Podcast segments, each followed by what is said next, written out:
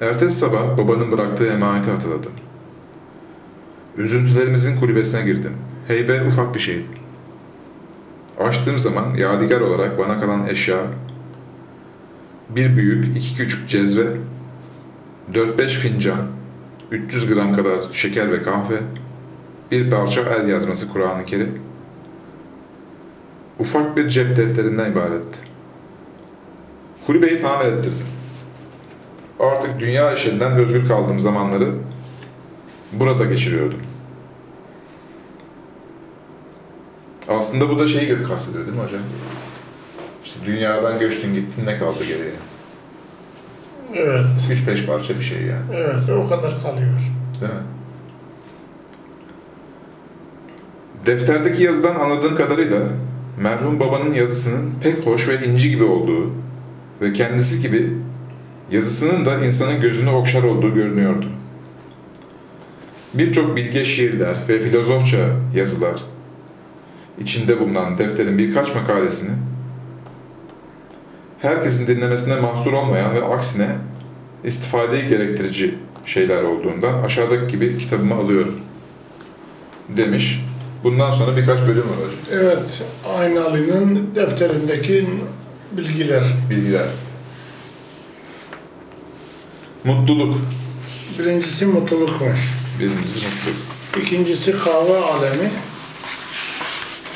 Üçüncüsü gençlik hisleri. Gençlik hissiyle bitiyor. Üç parça. Üç parça. Birinci not mutlulukla başlıyorum hocam.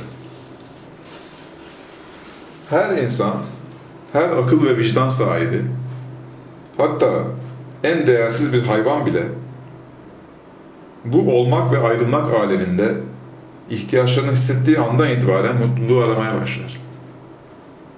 Bu öyle değişmez bir kuraldır ki doğal kanunlar içinde her kanun istisnalarla sapmış olsa bile bu kaide herhalde bu sapmadan beridir. Hayvanlar doğal bir yetinme ile belki de çoğunlukla göreceli bir mutluluk bulur.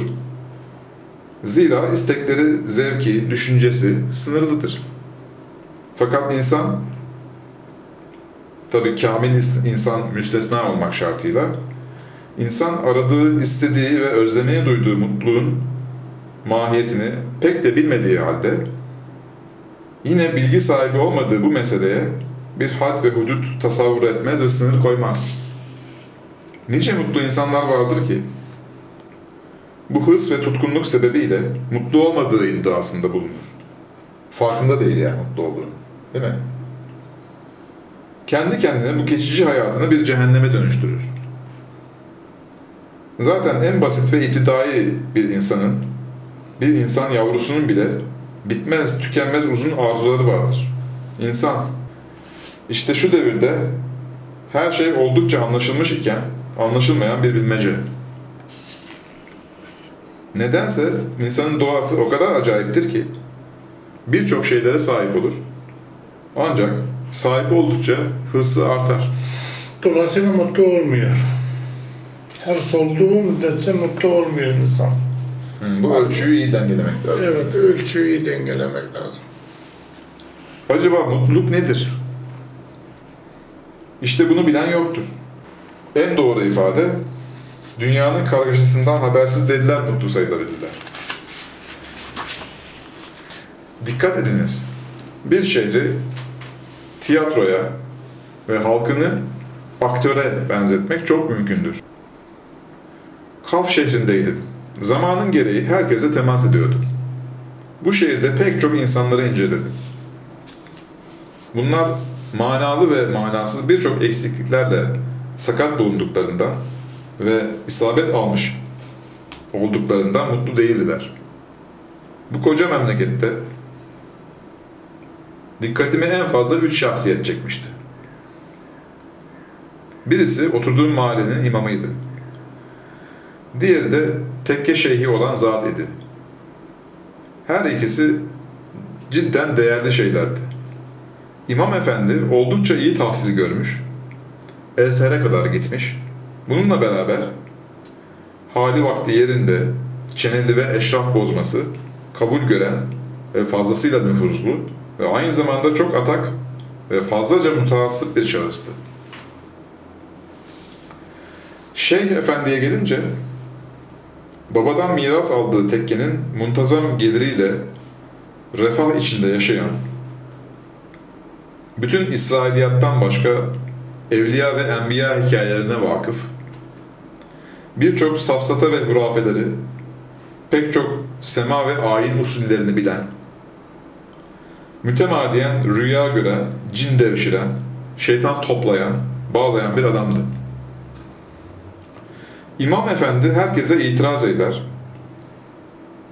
Ahir zaman geldiğinde, iman ve akidenin zaafından, kıyametin kopmasına az bir şey kaldığından dem vurur.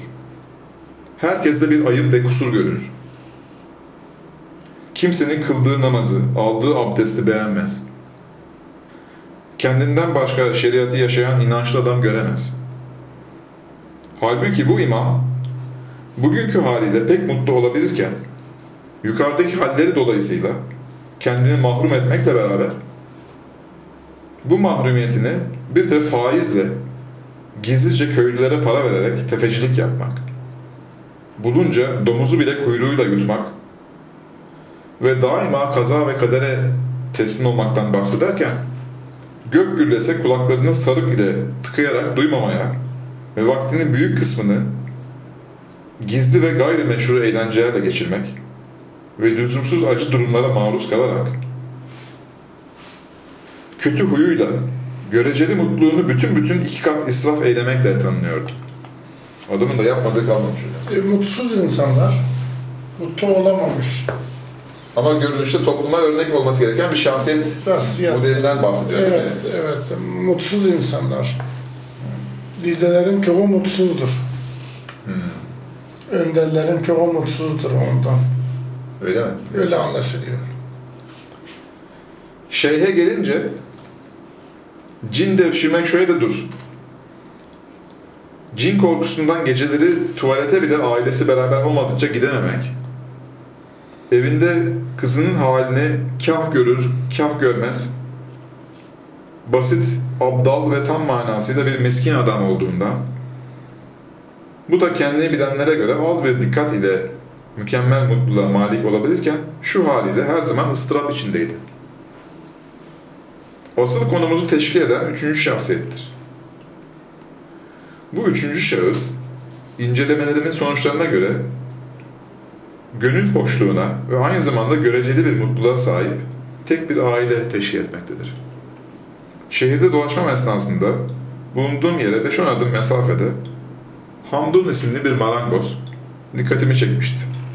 Bu adam otuz ile kırk arasında görünüyor, sağlam yapılı ve oldukça sağlıklı olduğu da alnından ve halinden anlaşılıyordu. Gelip geçtikçe şen ve şatır olan bu zatla daima selamlaşırdım. Bir gün meczuplara mahsus bir ayrıcalıkla selamlaştıktan sonra dükkanın bir köşesindeki iskemleye çöktüm. Beni memnuniyet ve hürmetle karşıladı. Derhal en küçük çırağını kahve ısmarlamaya gönderdi.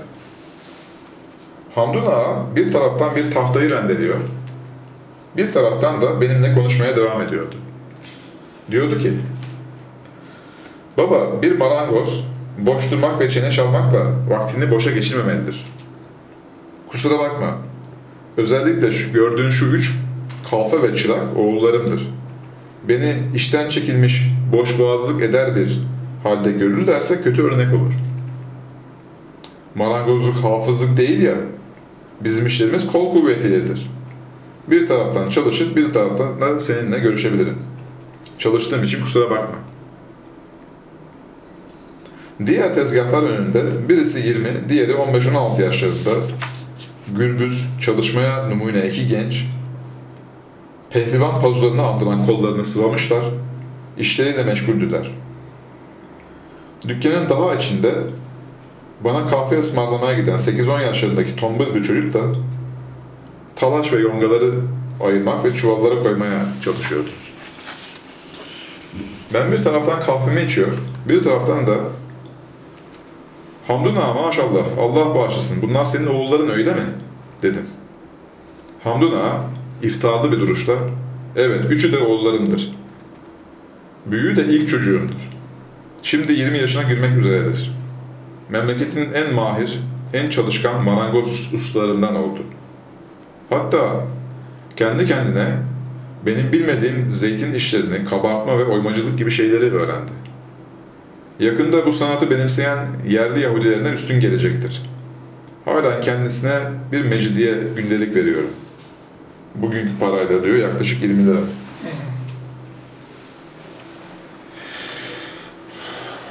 Ya gündeliği kimden alıyor? Hamdun ağa kimden olacak? Benden. Farz et ki oğlum yok. Dükkanda bir usta kullanacağım. Mahir bir usta bir mecdiye gündelik almayacak mı? Ben dışarıdan adam alacağıma kendi oğullarımı istihdam etmekteyim. Ben şaşkınlıkla bir baba oğluna yemeğe verir mi? Elbette bir çocuk babasının yanında gündelik almazsa ne iş öğrenir ne de iş çıkarır. Angarya çalışır. Zira babası kendi babası olduğu için değil, belki elinin emeği için babası kendisini besliyor. Hislerini alır da ahlaksız olur. Güzel düşünmüş değil mi hocam? Evet, mutlu adam. Evet, net yani. Bir de para kazanmayı ve kıymetini öğrenmek gibi faydalı halleri öğrenir. İşte bu sebeple ben de oğullarıma yemeğe veriyorum. Ortanca oğlum on kuruş alıyor. Fakat üç gün sonra cumartesi, eskiden tatiller cuma günü olduğu için hmm. cumartesi hafta, başı. hafta başıdır. Hmm. Artık mahir kalfa olduğundan yemiyesini on beş kuruşa çıkaracağım. Küçük oğlan hala benim rahmetli ustamdan ilk aldığım yemeğe kadar, yani yirmi para alıyor. Çok çalışkan ve girişimcidir. Hatta büyük kardeşlerinden üstün gelecek gibi görünüyor.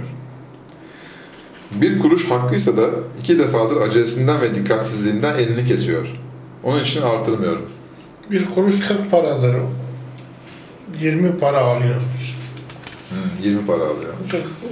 Bir kuruş alabilmesi için... İki katına çıkacak yani değil mi? Hmm. Elini kesmemesi lazım. Evet. Eğer bir daha kesmezse kuruşu hak edecek. Ben dikkatsizleri sevmem. Ben... Demek ev masrafını da ortak yapıyorsunuz, öyle değil mi?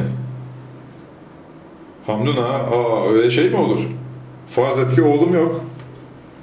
O vakit masraflarıma kalfa ve çıraklarım mı iştirak edecek? Yahut birçok kimsenin olduğu gibi evlatlarım kendilerini idare edecek para kazanmaktan acizdiler. Şu halde ev masrafına nasıl katılacaklar? Oğullarım kazandıklarını biriktiriyorlar. Büyük oğlumun başlık parasını verdikten sonra ayrıca kendisine kalacak bir hayli sermayesi vardır. Biraz daha artarsa benim sermayeme yetişecek. Kendisine münasip bir dükkan açacağım yahut ortak edeceğim ve evlendireceğim. Torunlarınla da ev şenlensin. Sonra istedikleri takdirde ikinci ve üçüncü. Ben, demek ağam sen hayli zenginsin öyle mi? Hamdun ağa çocuklarına hitaben, kollarınızı kaldırınız. Çocuklar kollarını kaldırdılar. O vakit, bana bak Aynalı dede, bu sekiz kol az zenginlik mi zannedersin? Çocuklara tekrar hitapla, haydi oğullarım işinize devam ediniz. Bana dönerek, ben çoktan oğlumun bazı başlık parasını bizzat hazırlamıştım. Ortancanınkisini de tamamlamak üzereyim. Bilir misin dede, ben yirmi yaşında evlendim. O vakit yevmiyem yedi kuruştu. Bir sene sonra büyük oğlum dünyaya geldi. Ustam rahmetli Hacı Murtaza yevmiyemi on beş kuruşa çıkardı. Bana yol gösterdi. O günden itibaren yevmiyemden altmış para oğlumun bedeli için, üç kuruş hastalık halinde çalışamayacağım zaman kullanmak için, on para bayramlarda fukara evlatlarına elbise yapmak için, on para sadaka vermek için, üç kuruşla sermaye biriktirmek, iki kuruş ev kirası ve elbise vesaire için ayırmaya başladım. beş kuruş bize bol bol yetiyordu. Ben bu düzene şaşıyordum. Demek senin ustan Hacı Murtaza iyi bir adamdı. Marangozun gözlerinden yaş gelerek, Allah rahmet etsin. Neyim varsa onun sayesindedir. Marangoza Allah saadetini artırsın. Allah karına ve çocuklarına sağlık ve uzun ömürler ihsan eylesin dedim. Bu dua marangozu pek memnun etti. Önde küçük çocuk olduğu halde oğulları elime öptüler. Mutlu ailenin halinden o kadar memnun oldum ki çoktandır gözyaşı dökmeye acı ve tatlı bir vesile bulamayan gözlerim sulandı. Marangoza şimdi bana nasıl bir ömür geçirdiğinizi de anlat dedim. Sabahleyin gayet erken kalkarız. Yaz ve kış yüzümüzü soğuk suyla yıkar, küçük büyük hepimiz birer kahve içeriz. Ailece biraz konuştuktan sonra erkence karım tarafından ateşe konulan tencereyi odamıza alarak bir çorba yeriz, kalkar dükkana geliriz. İçimizden birisi eve lazım malzemeyi alır eve götürür. O günün işlerini kendilerine veririm, çalışmaya başlarız. Öğleye yakın karnımız acıkınca küçük eve gider, yemeğimizi getirir, güzelce karnımızı doyururuz. Gazete okumak için komşu kahveye bir kahve ısmarlar, bir gazete alırız. Büyük oğlum göz gezdirir, önemli olanları bana söyler. Vay, evlatlarını okumak biliyorlar ha? Hem okurlar hem yazarlar. Demek onları mektebe gönderdin öyle mi? Hayır, mahalle mektebinde çocuk senelerle devam ediyor. Hem ahlaksız oluyorlar hem de bir şey öğrenmiyorlar. Ben fakir bir hoca buldum. O hoca, kalfa olduğu mektebe gitmeden önce her sabah bir kahve ve iki çeyrek karşılığında iki dükkanıma gelir. Çocuklara yarım saat ders verir. Bir senede oğullarım Kur'an ve gazete okuyabildi. Ve bize lazım olacak kadar da yazmak öğrendiler. Ondan sonra her sene hocanın uygun gördüğü kitapları aldım. Öğle tatillerinde bazen de geceleri okuturlar. Gelelim nasıl yaşadığımıza. Öğle vakti bir buçuk saat tatildir.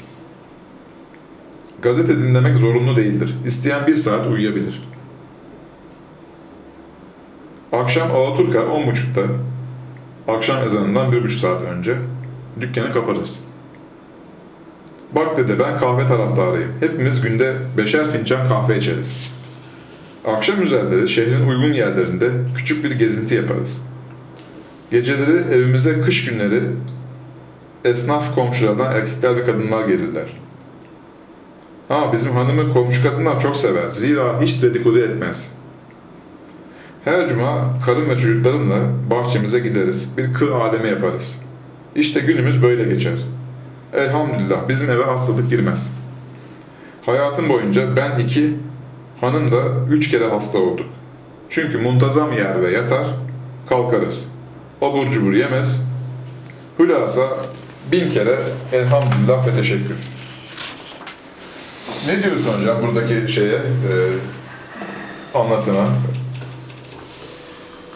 Yani, bu bir şablon aslında değil mi? Marangoz adam doğal yaşadığı için mutludur. Ama hoca ile şeyh doğal yaşamadıkları için, üç kağıt yaptıkları için mutsuzdurlar. Bunu bize anlattı. Güzel bir örnek demiş. Güzel abi. Örnek, evet. Mutluluk nedir ve nasıl elde edilir onu bize anlatıyor. Bir de çalışmakla beraber de aynı zamanda boşa vakit geçirmemeyi de vurgulamış. Çocuklarına iş bulmak, onları eğitmek, onları yetiştirmek. Güzel bir örgü. Evet, mutluluk işte odur.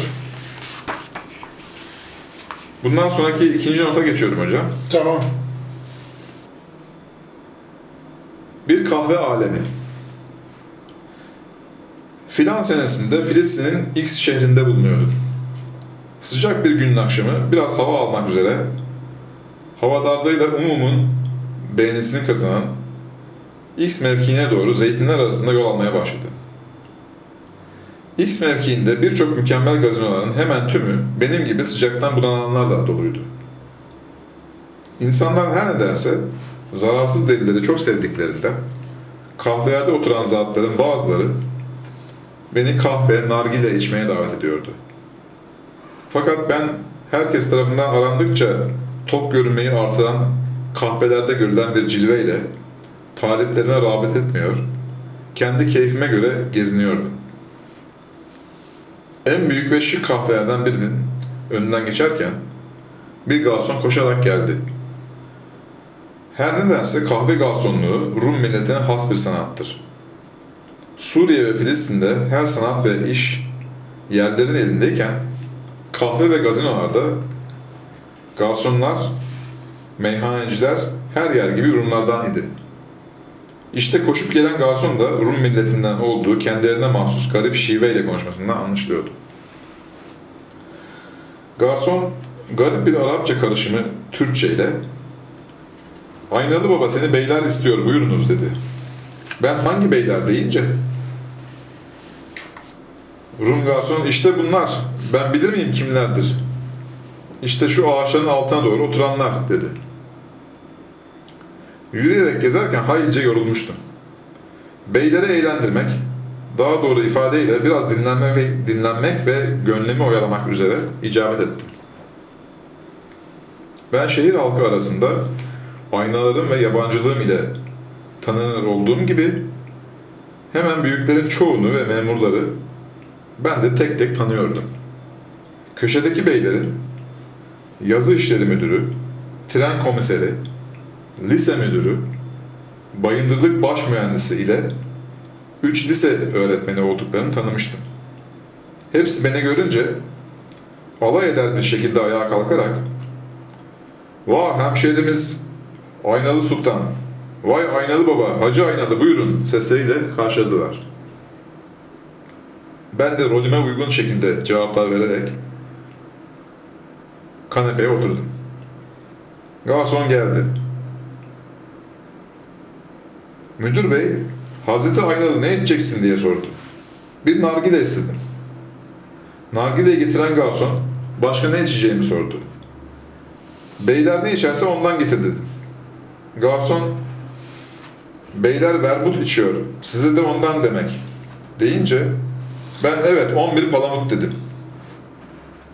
Beyler ve komşu masalarda Türkçe bilenler kahkahayı kopardılar. Türkçe bilmeyenler de kahkaha sebebini sorarak mealini anlayınca kahkahalar umimileşti. Beni bilenler bilmeyenlere bir diğerine kim olduğumu anlatıyordu. Dediklerinin manası zararsız, tuhaf bir deli cümlesiyle özetlenebilirdi.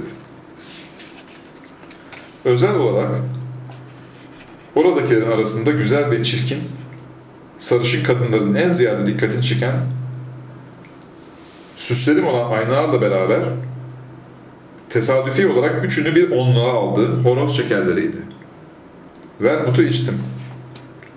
Karşıdaki masada serbestliğinden İngiliz veya Amerikalı olduğu anlaşılan sempatik ve pek sevimli bir kız bana dondurma ısmarladı. Ben de hemen sarığımdaki şekerlerden birisini garson aracılığıyla kendisine gönderdim. Bu halim her nedense umumun hoşuna gitmiş olacak ki neşe umumileşti. Kahvenin yüzden fazla müşterileri tarafından alkışlandım. Madamlar bana pasta, çörek vesaire benzeri şeyleri göndermekte adeta yarışa başladılar. İlk partiye ikram edenlere ben de karşılık olarak sarığımda kalan şekerleri takdim ettim. Fakat çörek ve diğer ikramlar bitince ayağa kalktım. Uzun bir şekilde horoz gibi öttüm ve ilaveten "Madamlar, beyler ve efendiler, buraya geleceğimi, bu kadar ikram göreceğimi önceden bileydim, bir küfe horoz şekeriyle gelirdim. Maalesef şimdi horozlarım bitti. Binaenaleyh ikramda bulunup da karşılığında bir şey alamayanlara ve bundan sonra ikram edeceklere nazik bir karşılık olmak üzere horoz gibi öttüm. İşte bir kere daha ötüyorum. Hisseniz budur" dedim. Bu sözlerim etrafa derhal tercüme edildi. Kahkahalar bütün kahveyi sardı. Bulaşıcı ve genel bir sevinç ve neşe hüküm sürüyordu. Herkes deli Aynalı'nın bugünkü deliliğine gülüyordu. Ben ise her yönden benden aşağı olan bu cahil kitlenin kısır bakışına, ahmaklığına gülmekten bayılıyordum. O aralık kahveye ama bir kadın geldi. Mini mini bir kız tarafından yürütülen, halinden zavallı olduğu görünen bu kadın, ömründe hiç dilenmemiş ve yakınlarda bu sefalete düşmüş olduğu, eski ve fakat ağır kumaştan mamul elbiseleriyle hal ve davranışlarından anlaşılıyordu. Muhtemeldir ki, bir vakitler neşeyle geldiği ve dondurma yediği bu yere, bu defa dilenci şeklinde gelmesi kendisini fazlaca etkilemiş olacak ki, dizleri tutmuyor, adeta yerinde mıhlanmış kalmış, donuk bir halde bulunuyordu. Bir adım daha atmak cesaretini gösteremeyen bu zavallı kadının sefil görüntüsü, bende acayip bir etki meydana getirdi. Deli rolümü unutarak, daha doğrusu diğer bir rol takınarak ayağa kalktım. Sarıktan çıkardığım külahı keşkül şekline koyarak başlangıçta Türkçe ve daha sonra Arapça, Fransız ve Alman lisanlarıyla "Hanımlar, beyler, bu sefileye sadaka ihsan buyurun" dedim. Herkes şaşırmış bir şekilde külahıma kuruşluk, çeyrek vesaire paralardan attılar. Masaları dolaşıyor ve tamamen kendimi gizlemeye lüzum da görmüyordum. Nutkumun etkisi sonucu zavallı kadına göz açıp kapamak kadar diyecek az bir müddette birkaç yüz kuruş topladım ve eline verdim. Bundan sonra beyler, evvelki alaycı tavırlarını bırakarak bana saygıyla muamele etmeye başladılar. Halbuki bu benim işime gelmezdi. Israrlarına rağmen kahveyi terk ederek serbestçe ve kendi alemimde dolaşmaya niyet ettim. Fakat o kadar ısrar ettiler ki beraber yemeğe kalmayı kabul ettim. "Eh hadi hatıra defterinde bir de böyle bir alem bulunsun" dedim. Yemek yerken yanıma tesadüf eden mektep müdürü kulağıma eğilerek diyor ki, "Azizim, bu pejmürde ve gülünç kıyafet altında tam tahsil görmüş kamil bir insan, büyük ve cömert bir yürek olduğunu görmemek için insanın hakiki kör olması lazımdır.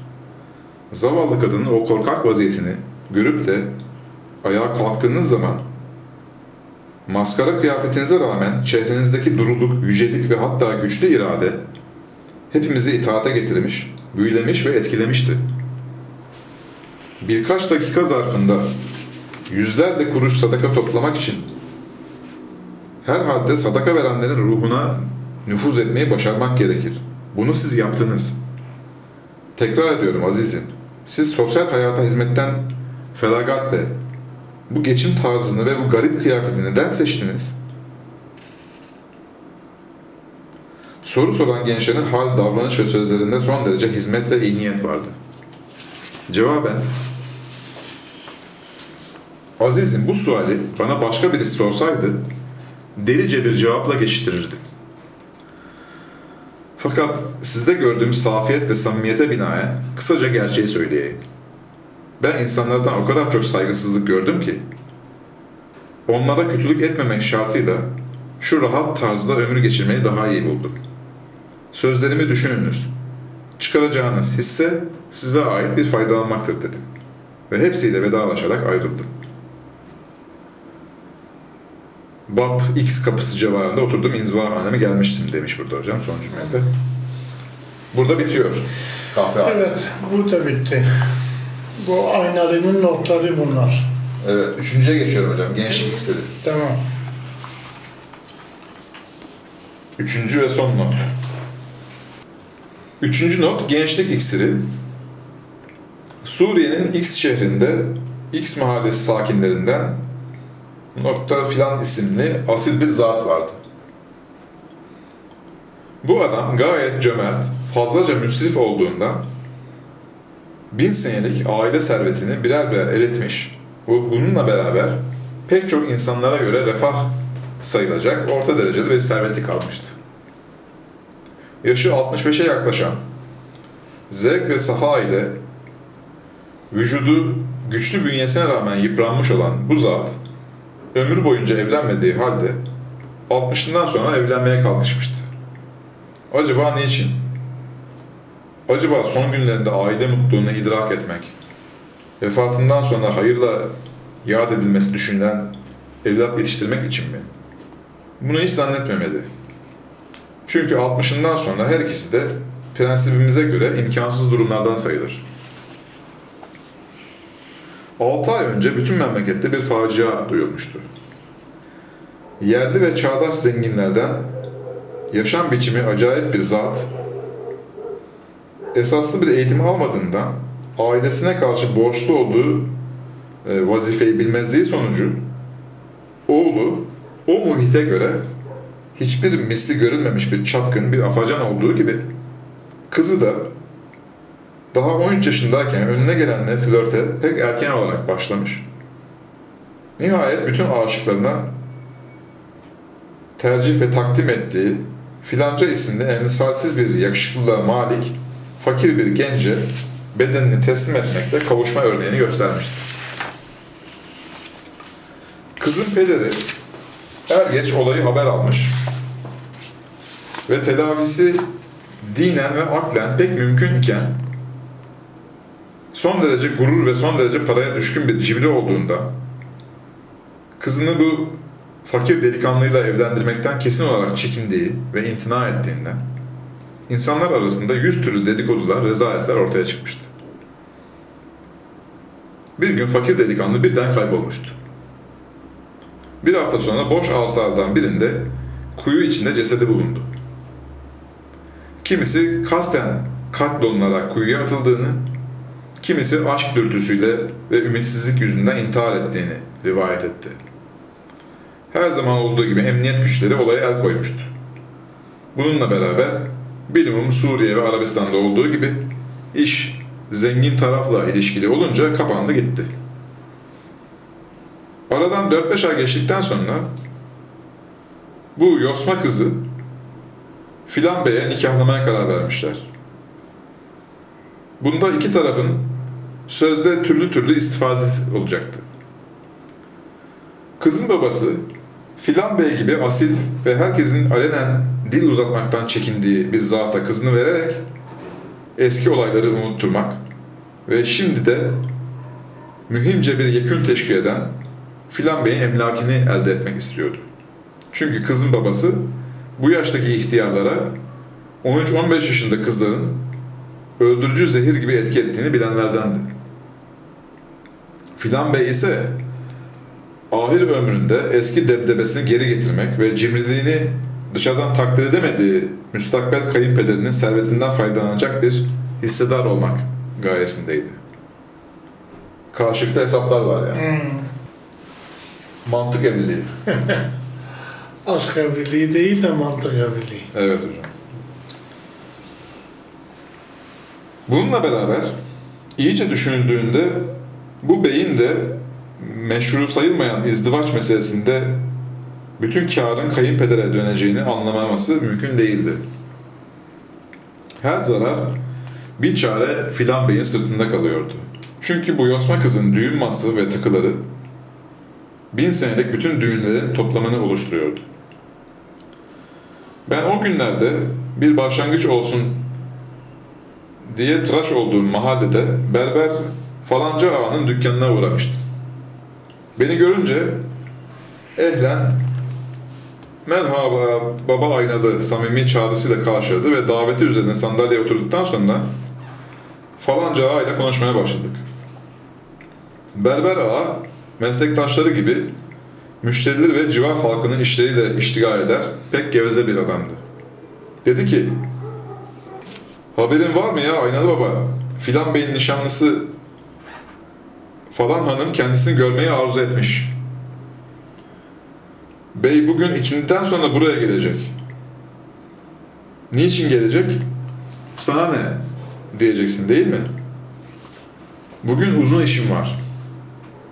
Filan beyin saçı ve sakalını, bıyığını boyayacağım. Yüzüne, kulaklarına ipek iplik tutacağım. Sonra şaplı, latronlu su ile yüzünü yıkayacağım. Buruşukları tamir edeceğim.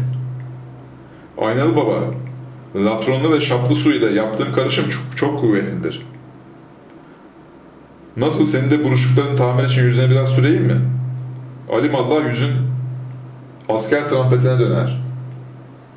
Öyle gerilir ki ne buruşuk kalır ne de bir şey.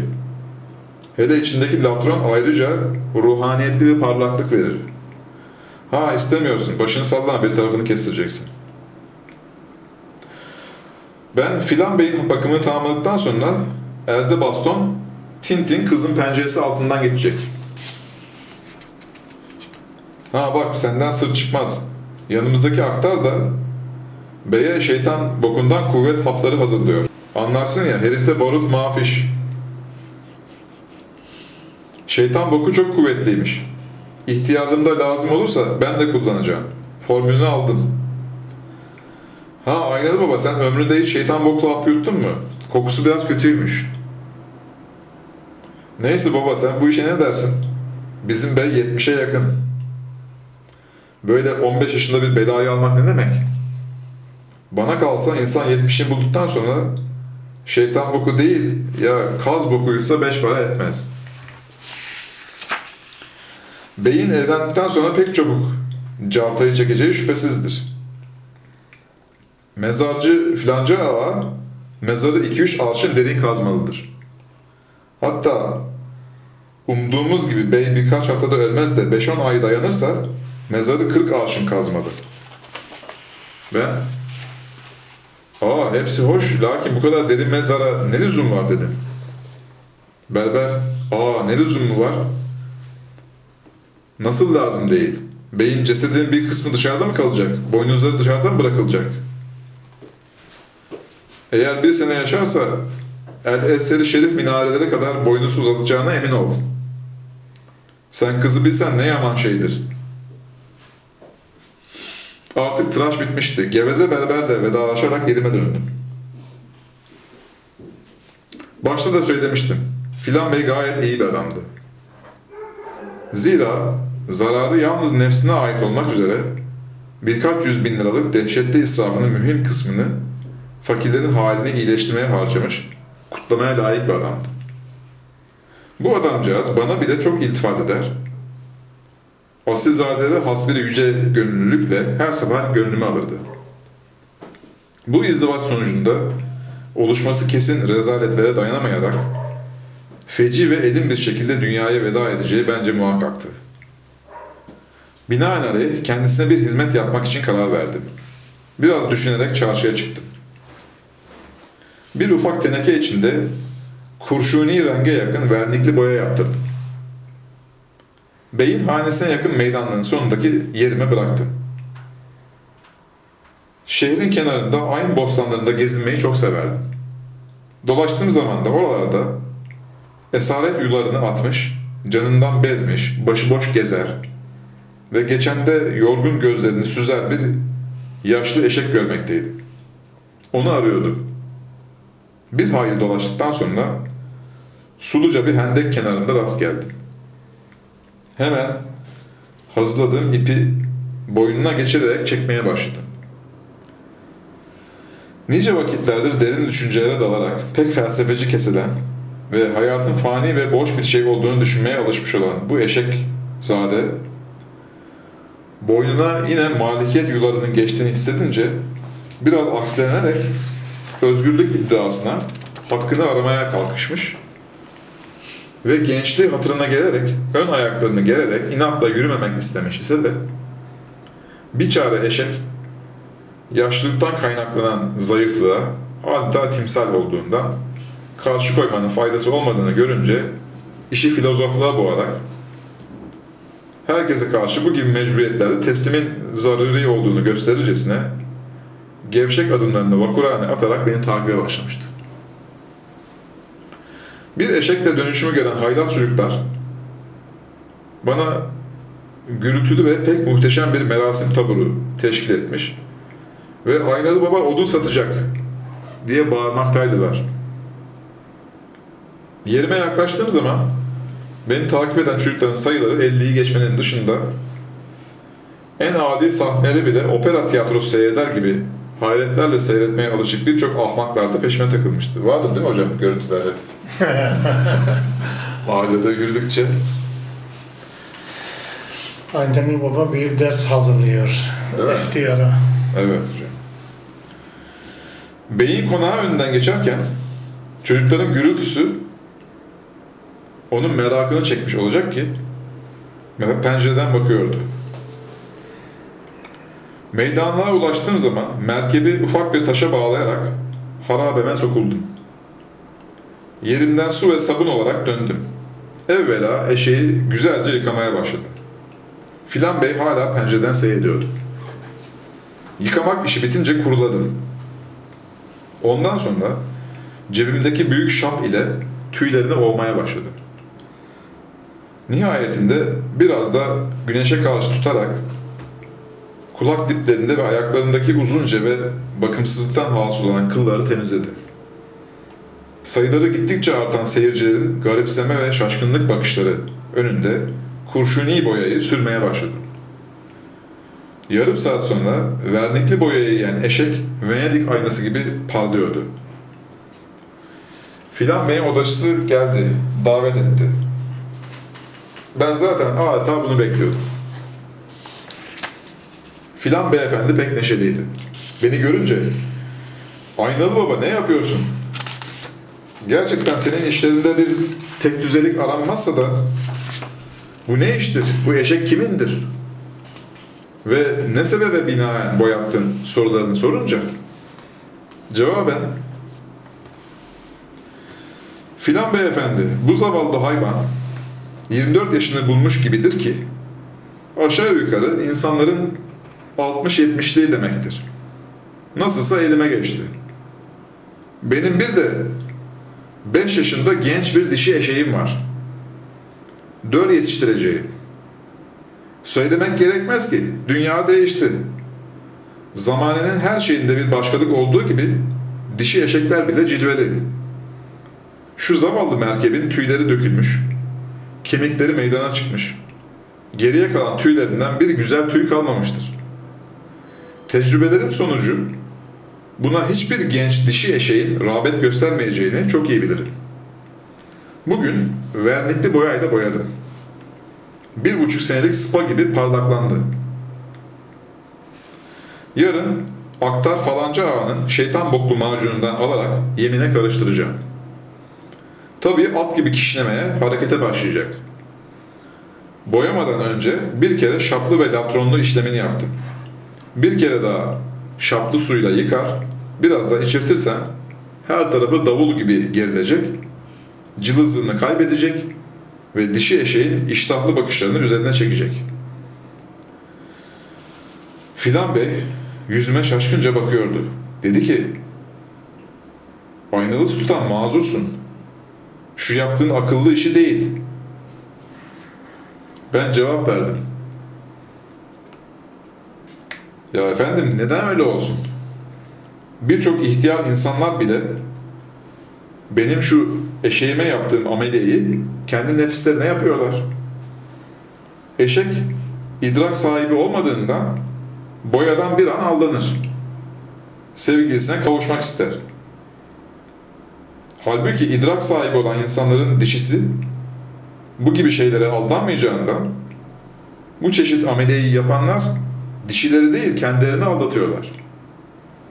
Şu halde insanlar benden daha akıllı değil. Gençlik iksirine gelince insanın hayatı devrelere bölünmüştür. Gençlik döneminde iksir çok şey yarar. Fakat bir olguna, bir ihtiyara verilen gençlik iksiri şahsın doğal ömrünü nihayete erdirir. Bu bariz bir hakikat iken birçok ihtiyarlar gençlik iksiri kullanıyorlar. Şu halde benim eşeğimin gençlik iksiri kullanmasında bir fevkaladelik olmasa gerek. Bununla beraber ben bu işi yapmış bulundum.